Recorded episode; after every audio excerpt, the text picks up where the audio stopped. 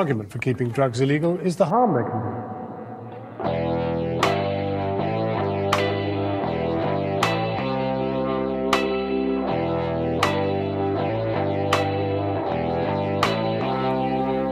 drugs, I'm not a big woohoo, let's take drugs type person. Drugs can be incredibly dangerous and negative. What I'm saying is making them illegal isn't working. It doesn't work. It doesn't prevent people from using drugs. And then it made it more difficult to approach the situation look for what it is legitimately, a disease which requires therapy and, and compassion, not to be pushed underground and controlled by illegal economies.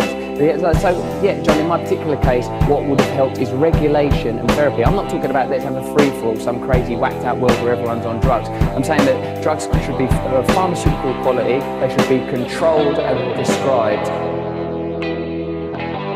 Caroline Lucas, the MP, the Green Party MP, has proposed that there's a full debate and investigation into UK drug policy. Along with Avaaz, the online uh, campaigning website, we've got over 100,000 signatures. That's what's required for it to be debated in Parliament. The debate is already going to happen because we already know now that there's a mandate, we already know there's a consensus, we know that politicians know that drug laws aren't working, we know that the people of this country want reform around drug laws, and yet it hasn't changed.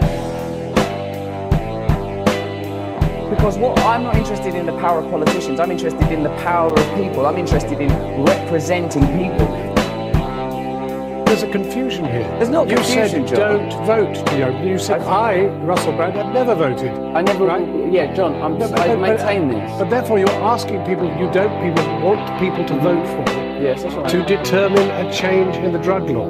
I'm de- no, no, John. That's not what's happening. What I'm doing is I'm demonstrating consensus. I'm further demonstrating that these politicians are completely out of touch. They are irrelevant, but until the revolution, this is the system that we will be using. But in effect, you are actually doing the government's work for them because the very people you're saying don't vote, young people, that's who you were talking to specifically, yes, yes, right? Yes. Okay. That's not all people, actually. No, no. Those are the people. Vote. Those are the people who are suffering the cuts. They're the people, for example, whose educational maintenance grant, which made all the difference to going to school please, uh, for 16 year olds, please, they're cutting that. John, okay, my, now my, if, the, if these young man, people were voting. John, absolutely not. I refuse to be drawn on this subject. You know better than anybody that parliamentary democracy does not represent people. What they offer is piecemeal change, change, change, change, change.